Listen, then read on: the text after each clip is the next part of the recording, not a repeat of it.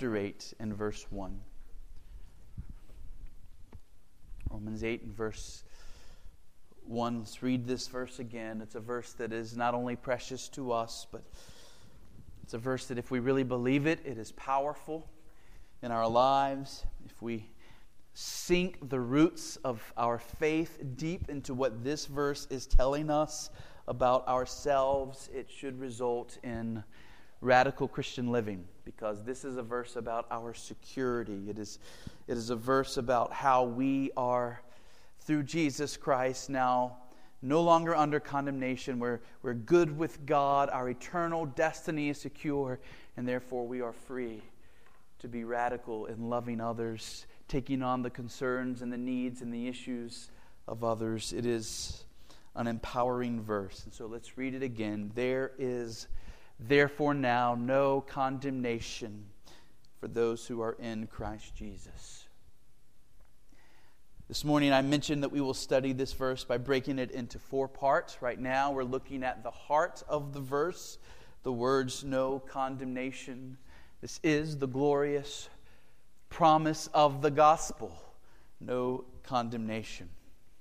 Now, in order for us to feel the glory of no condemnation, we have to, to make sure that we understand what this condemnation is that Paul is talking about, that we as Christians have been saved from.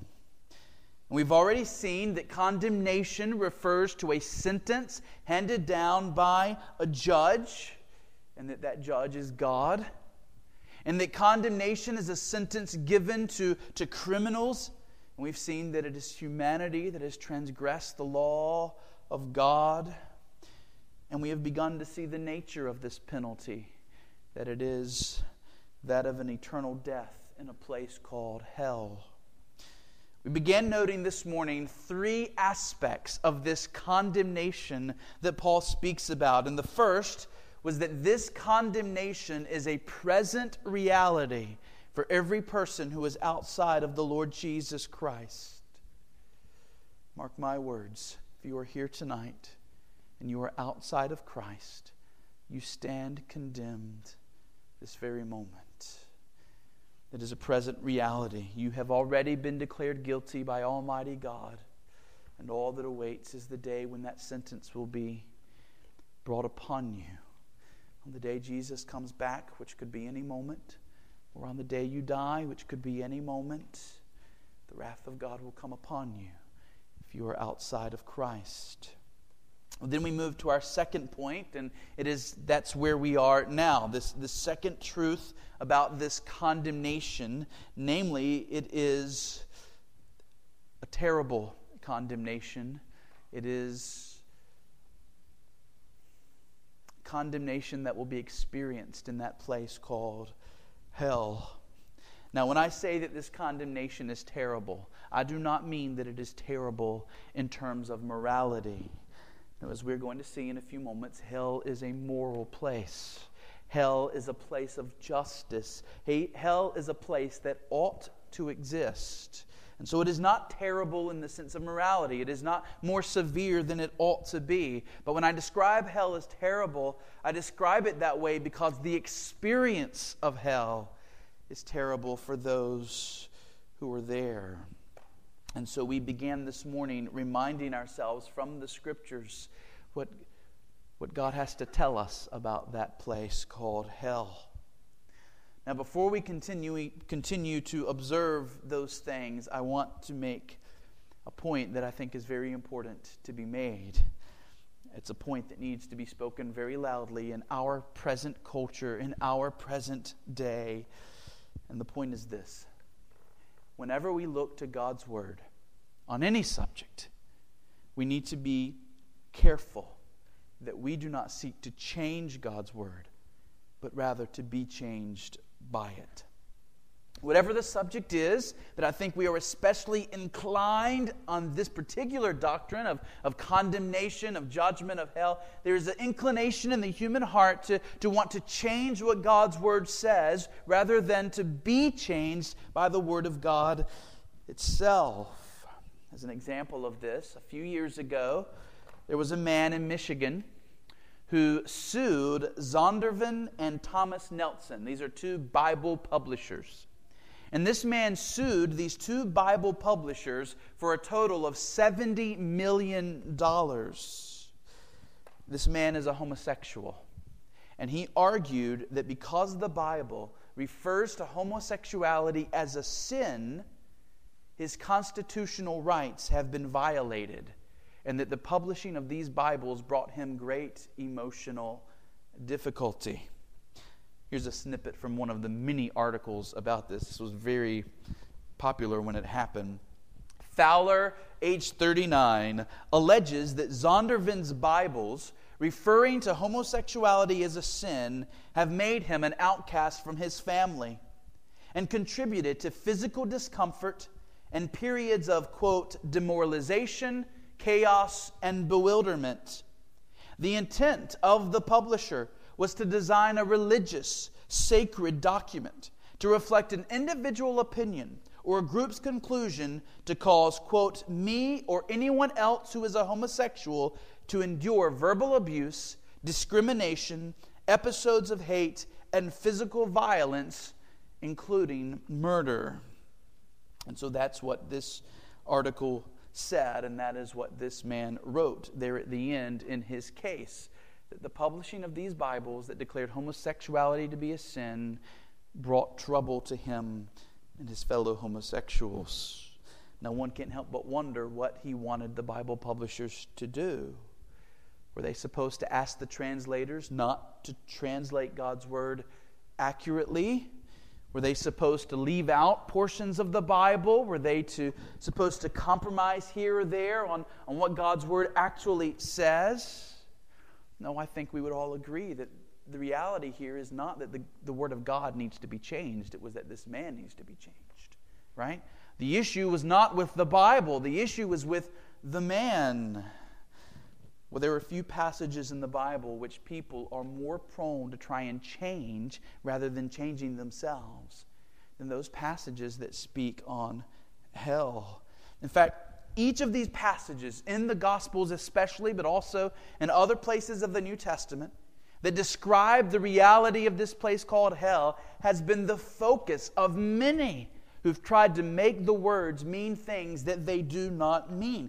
People have attempted to reinterpret these passages so that they're less frightening.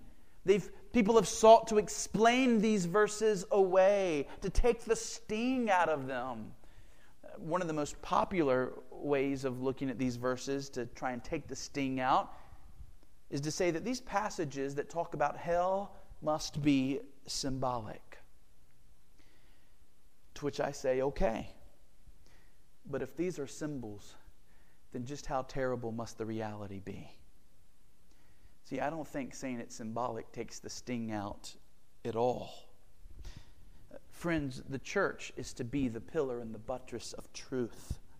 And therefore, even if every culture on planet Earth takes the stance that hell is not real, we as the church must always be bold in our proclamation of it. Jesus talked about hell a lot, far more than he talked about heaven. And like him, we must sound the alarm even if the people around us put their fingers in their ears and say they will not listen, we must sound the alarm. We must be like Noah, proclaiming the coming flood, even as he built his ark, despite the mockery, despite the persecution. In the end, the truth prevailed, and it always does. And so we must be faithful on this truth. So this morning, we saw from Matthew's gospel that hell is a place of outer darkness and a place of weeping and gnashing of teeth. I take this to mean that hell is a place of terrible loneliness, a place devoid of light, a place where men and women experience tremendous grief on account of the sinful life that they lived on this earth, a place where they experience an intolerable kind of pain. Mark's gospel adds that hell is a place where the worm does not die and where the fire is not quenched. And so listen to the Lord Jesus Christ speaking in Mark 9, verses 47 48. Jesus says, If your eye causes you to sin, tear it out. It is better to enter the kingdom of God with one eye than with two eyes to be thrown into hell where the worm does not die and the fire is not quenched where the worm does not die. What is Jesus speaking of there? The word that Jesus uses for hell is the word Gehenna, which also happened to be the name of the trash dump outside of Jerusalem. Gehenna was a disgusting place. It was putrid, it was foul. It was a, a place known to be crawling with disgusting bugs of all kinds. And the scholars tell us that it is likely that Jesus is referring to either maggots or something very similar to maggots when he uses this word. We translate it worm. In fact, Jesus is quoting Isaiah, Isaiah 66 24, where God declares, And they shall go out and look on the dead bodies of the men who have rebelled against me for their worm shall not die, their fire shall not be quenched, and they shall be an abhorrence to all flesh. And so the picture here is that hell is a place where people are living and yet they are dead. Jesus tells us to picture the maggots that eat upon a dead body, and then to picture maggots eating upon a dead body where the person is living and living this way for all eternity. And the bugs never get their fill, they never die themselves, they never leave off. They continue to feast upon the body. Hell is a disgusting place, as disgusting as a garbage heap where dead bodies are being eaten by worms. And then Jesus adds that phrase that hell is a place where the fire is not quenched.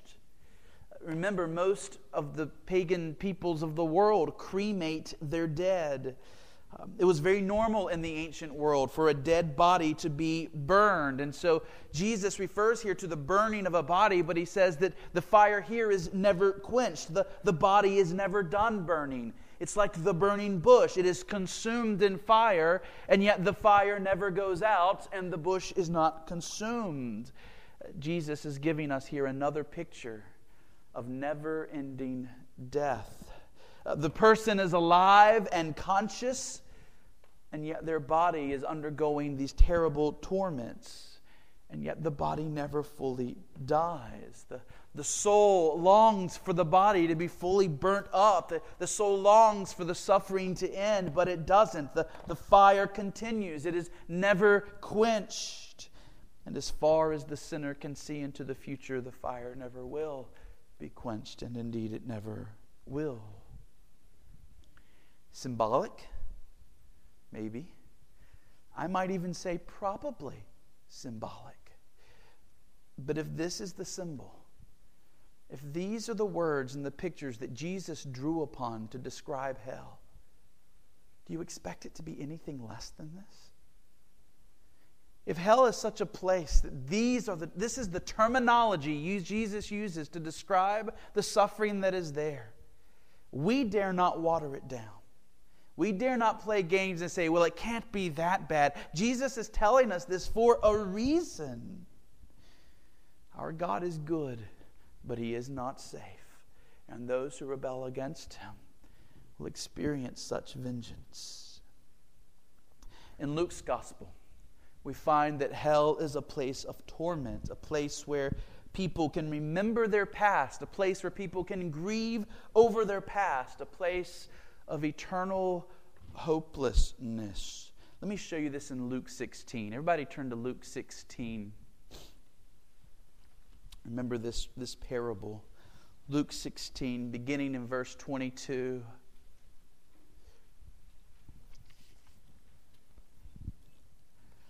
Jesus, in the midst of the parable, says this is Luke 16, verse 22 the poor man died and was carried by the angels to Abraham's side.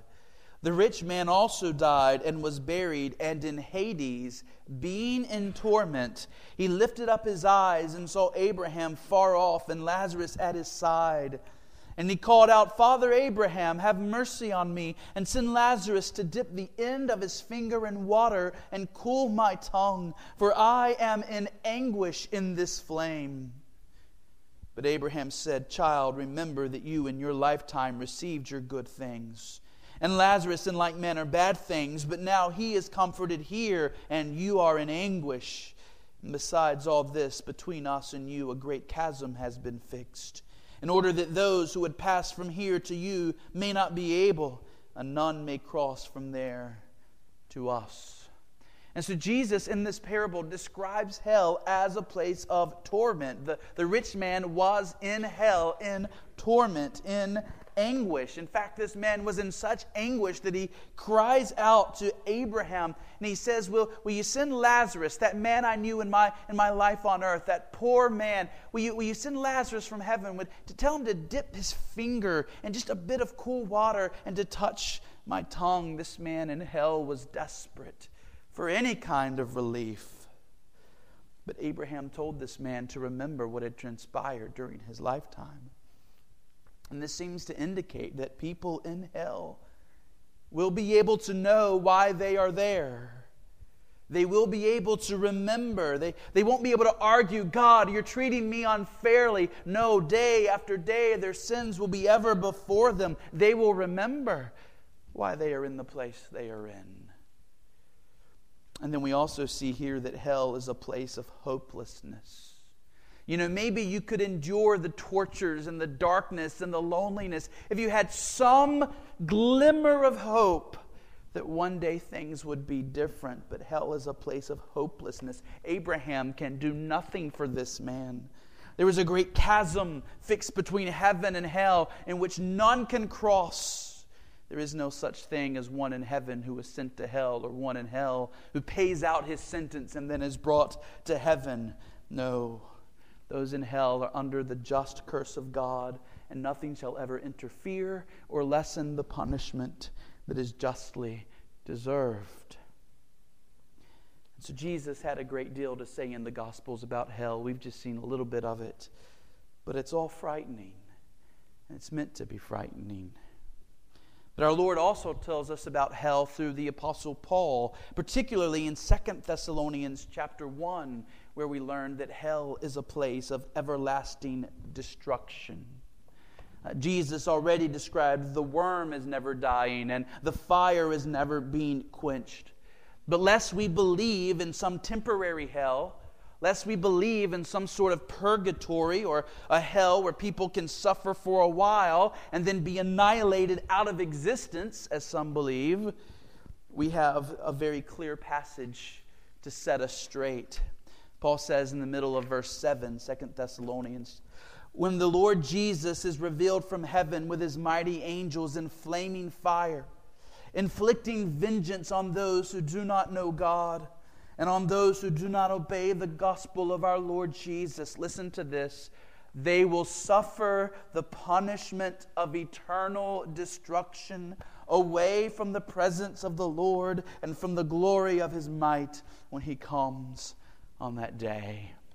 And so when Christ Jesus returns, then it is that the fullness of the wrath of God will come upon those that do not, do, do not know God, those who have not obeyed the gospel, those who have spurned the Lord Jesus Christ.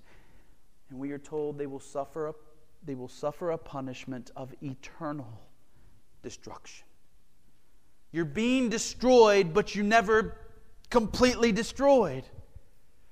Destruction is taking place, but it doesn't end. Like the new Superman movie. I'm sorry, I'm, I'm not trying to make a joke here. It just came to my mind. Remember the, the, the new Superman movie? The, like this whole second half of the movie is just these scenes of destruction, and they just never end. And they just go on, and they just go on, and they just go on. And like, isn't the city destroyed yet? Well, that's the, the kind of language here. Everlasting destruction. It just keeps going on and on and on, and things keep being destroyed. Thessalonians describes hell that, that way.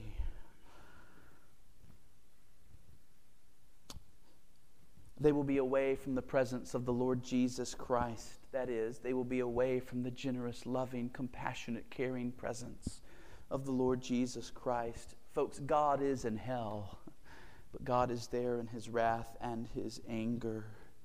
When we usually talk about God's presence, we talk about God's presence being with us, with us to strengthen us and to encourage us and to protect us and to provide for us. But, but that kind of presence of God will not exist in hell. God will not be there in any way to save, only to judge. Today is the day of salvation. That day will not be the day of salvation. By then, the saving days will be over. The harvest will be fully reaped. The, the, the wheat and the chaff will have been gathered, and, and the wheat and the chaff will have been separated, and the wheat taken into the barn, representing heaven, and the chaff being consumed in fire, representing hell. Well, this idea of eternity is also emphasized in Revelation 9, verse 2. You're familiar with this. Hell is described as a bottomless pit. If you ever taken time to meditate on what is being conveyed there, hell is a bottomless pit. An angel is given a key, and we read, He opened the shaft of the bottomless pit, and from the shaft rose smoke like the smoke of a great furnace and the sun and the air were darkened with the smoke from the shaft.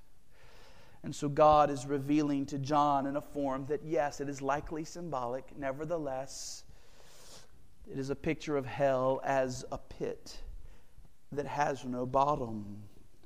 Once you are cast into it, you are falling, falling, falling falling and you're waiting for the bottom and you're waiting for, for something solid beneath your feet and it, it never comes. You're, you're out of control. Your body plummets and this continues. You become disoriented and it, and it never ends. It's a bottomless pit. You never stop falling.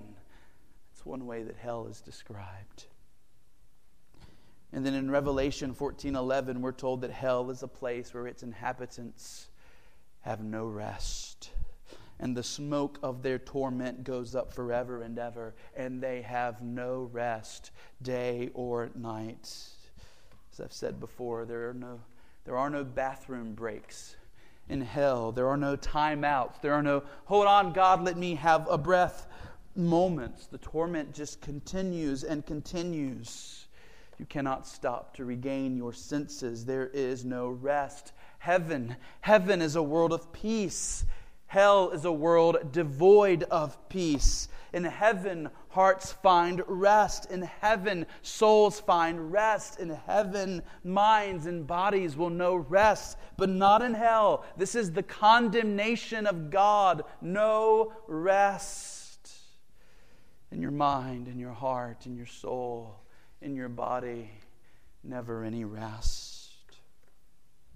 We could go on, talk about hell described as a lake of fire. We could describe hell, Revelation 21 8, place of fire and brimstone. But I, I think you're getting the point here. And I hope you're feeling it. That this condemnation that Paul's talking about in Romans 8 1 is not small. This is not slap on the wrist. This is you have offended a holy God. And this is the condemnation you deserve. And so, how should we rejoice in the words? No condemnation for those who are in Christ Jesus. Well, the third point, and, and, and the, the, the last one I'll make about this idea of condemnation. First, it's a present reality for those who do not believe in the Lord Jesus. Second, this condemnation is terrible.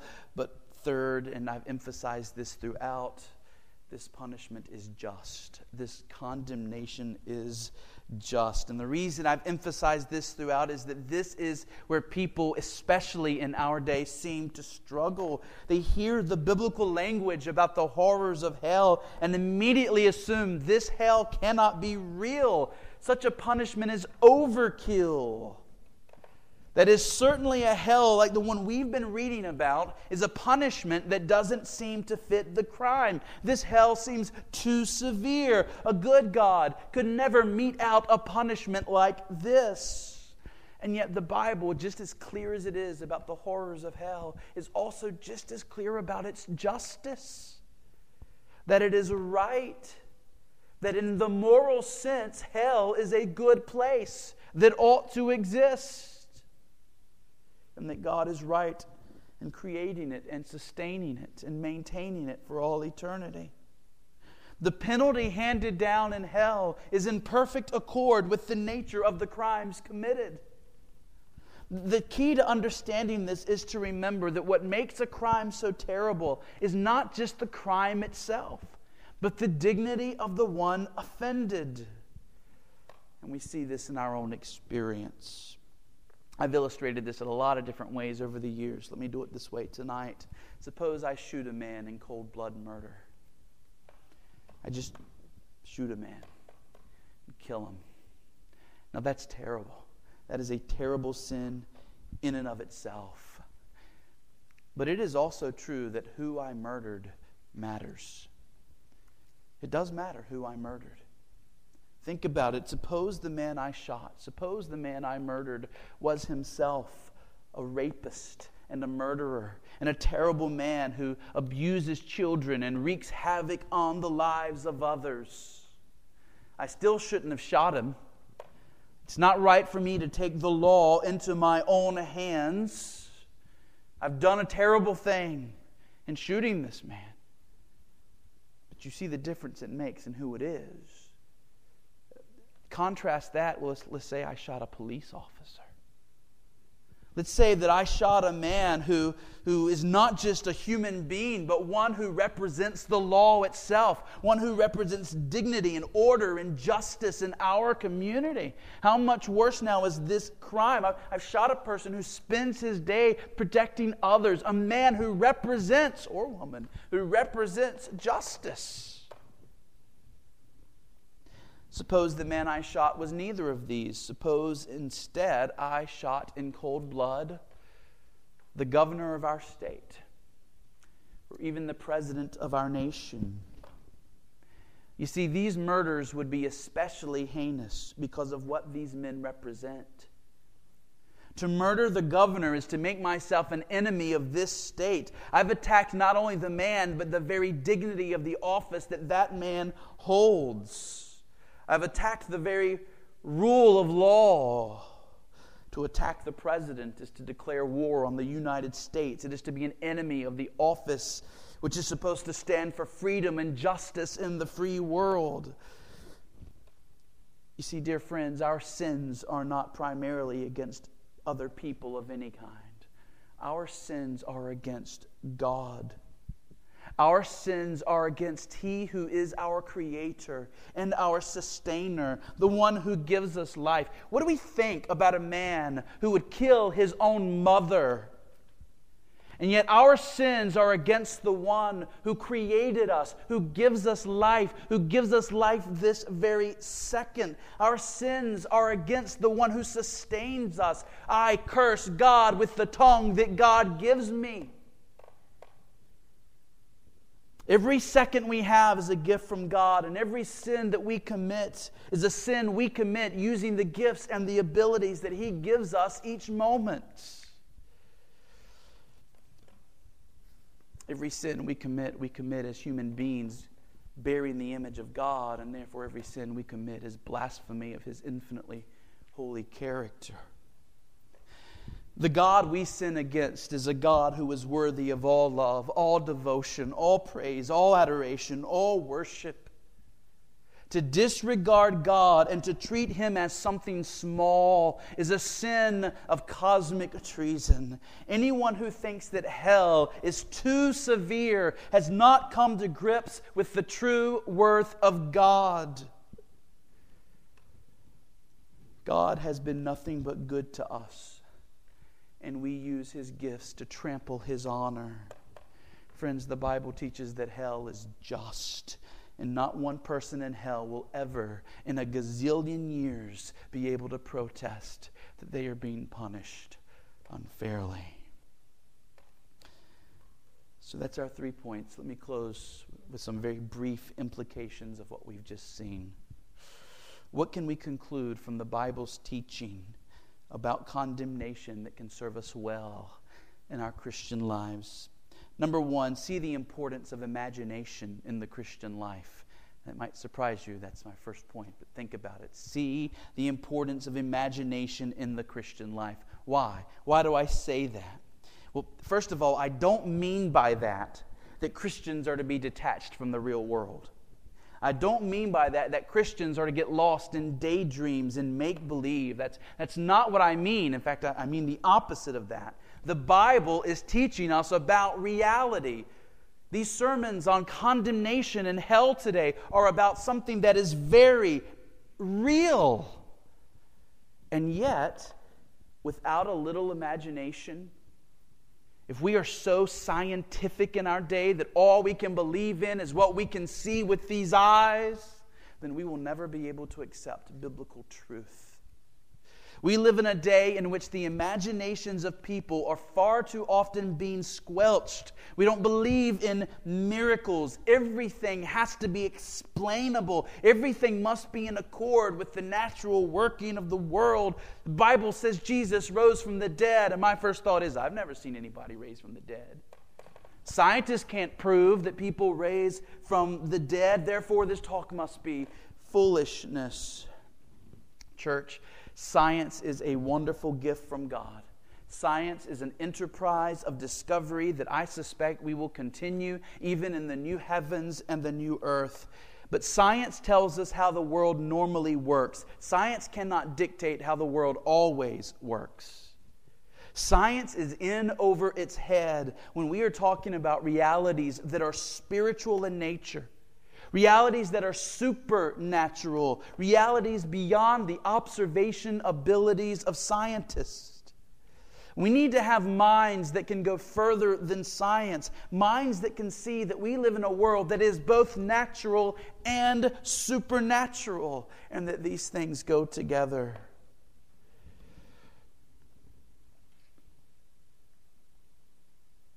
I could say a lot more on that point. We'll stop. We'll go on to the second point. Uh, Parents, develop your children's imagination. Make sure they see the glory of God in this world around them and don't just see everything scientifically. Don't ever, don't, don't be able to look at an animal and give, uh, you know, the Latin scientific classification of the animal, but not be able to sit and look at the animal and wonder what makes this thing breathe? How does this thing have life? Right? Don't lose that in our scientific world. Number two, implication of what we've seen. We should take from the Bible's teaching on the horrors of hell just how vile our sin really is in the sight of God. Just how vile our sin really is in the sight of God. When we think about the condemnation that is upon all humanity, when we think about the terrors of the eternity spent in never ceasing torment, we need to remember why it is that God is so mad. Why is God so mad? He's not recklessly mad. God has not lost control of himself. He is justly mad. He is righteously mad. He is, he is mad and not sinning. Why is God so mad? It is because our sins are actually that bad. And if that's how God sees our sins, that's how we must see our sins. We must not ever treat sin as something small. Not one sin should be taken lightly. We are so prone to focus on certain sins and to hate them and to abstain from them while we wink at other sins and, and continue to give them a place in our lives. We despise grievous sins like murder or rape or child abuse or, or even lying or stealing, but we don't seem to care much about other sins in our lives the, the bitterness that we hold in our hearts towards one person, the, the unkindness that we show at times, our, our impatience or our gluttony or our idleness. We say amen when the preacher rails against those who teach false doctrine and lead God's people astray. But what do we say when he begins to talk about not being greedy or materialistic or loving other things in this world too much. Friends, even the sins that we consider respectable or common or normal or small are vile enough in the sight of God to be worthy of the terrors of an infinite hell. There is no sin which God is willing to overlook as small. There is no sin which God is willing to wink at. Sin, all sin, is rebellion against God, a distortion of His image, a dishonoring of His great name. And therefore, the mature Christian, the mature Christian lives with an alertness about him or her a sober mind, always being careful not to fall into sin. There is a carefulness that characterizes the mature Christian. It's not that he or she is legalistic. It's not that he or she just loves the law too much and doesn't care about the gospel. No, but a Christian who lives in the gospel and loves the gospel is still loves God so much that he or she doesn't want to give in to this vile thing called sin. And so there's a sober mindedness about the way he or she lives, a, a hesitancy to speak, a, a willingness to be slow in making decisions, always wanting to pray first and to think first, and being careful in the way he or she lives. We must be sure that we hold the view of sin that God's hold. All sin is vile. Third implication, this will be our theme in the next sermon, is the utter importance of being in Christ Jesus. The utter importance of being in Christ Jesus. Friends, feel again the weight of the words no condemnation. No condemnation means no hell, no eternal torment, no lake of fire, no fire and brimstone, no hopelessness, no loneliness, no fire that cannot be quenched, no worm that will never die, no outer darkness, no weeping and gnashing of teeth. All of this was ours, and it has been taken away from us. And it has been replaced by the very opposite of those things eternal joy, eternal blessing streets of gold, fellowship with the saints of God, living in the presence of God Himself. We're talking about the end of all pain, the end of all sorrow, the end of all death. That is the joy of no condemnation. But it is a joy that belongs only to those who are in Christ Jesus. And so, how vital is it that you know and have confidence of whether or not you are in Christ Jesus? So that's why our whole next sermon will be devoted to answering that question. But for tonight, because there is a sense of urgency here, let me just remind you that to be in Christ Jesus includes being a man or woman of faith in Christ Jesus. You trust Jesus, you believe on Jesus, you are living upon his mercy. You are not trying to be right with God by your own works. No, you plead the blood of Jesus and his death on the cross. It is through faith and faith alone that we are in Christ Jesus. And then, last of all, the fourth implication having seen these truths about the condemnation of God, let us be freshly propelled into the work of evangelism. How can we believe? What the Bible teaches us about hell and be content while those we know are headed towards that place? How can we smile at people and pretend to be their friends if we have not pleaded with them to know Christ? If we do not plead with our unbelieving friends to know Christ, are we truly their friends? Can we say we love anyone if we know the nature of this hell to which they are headed, and yet we do not warn them, and warn them with a kind of urgency and a kind of seriousness that a place like hell deserves. When we come to grips with the doctrine of God's condemnation, we will not let something small like embarrassment or nervousness or fear keep us from pleading with others to know Jesus Christ. These things shouldn't matter if we take what the Bible says about hell to heart. Suddenly, these obstacles seem small compared to what this person is about to face. There are people that need to hear these warnings. They need to hear these doctrines about hell. It will do no good when they are in hell to say, but I just didn't feel right about telling you. It felt awkward. It felt embarrassing. It felt nervous to me.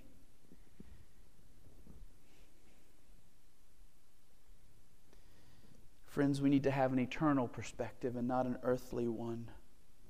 If your boldness is used by God to bring even one sinner to Jesus Christ, it will be something celebrated for a gazillion years, especially by that one person. That person in heaven will praise God that you were willing to come and to talk to them and to plead with them and to reason with them about these things. They will praise God that you loved them and talked to them about the gospel. And friends, certainly those who are in hell that you went to and you talked to about the Lord Jesus Christ and you pleaded with them, they will not begrudge you. They will only wish that they had listened. They will only wish that they had realized that you were being a true friend to them. They will see how foolish they were not to hear. So, those you witness to who end up in heaven will be so thankful to God you witnessed. And those who are in hell will wish like anything that they had listened. Let us not let small things, and I don't mean to belittle feelings of nervousness or awkwardness or things like that, but, but folks, in light of hell and the tortures that are there, we ought not to let those things keep us from doing what God has called us to do, especially to give a reason for the hope that is within us whenever we are asked. We must end here, but thank you for being patient listeners. Romans 8 1 There is therefore now no condemnation for those who are in Christ Jesus. Condemnation is a present reality for those who are not in Christ Jesus. Condemnation will be terrible for those who experience it. Condemnation will be just. But let us rejoice through the gospel, through Jesus we live in this declaration of our reality no condemnation. Can you rejoice in that? I pray that you can. Let's pray.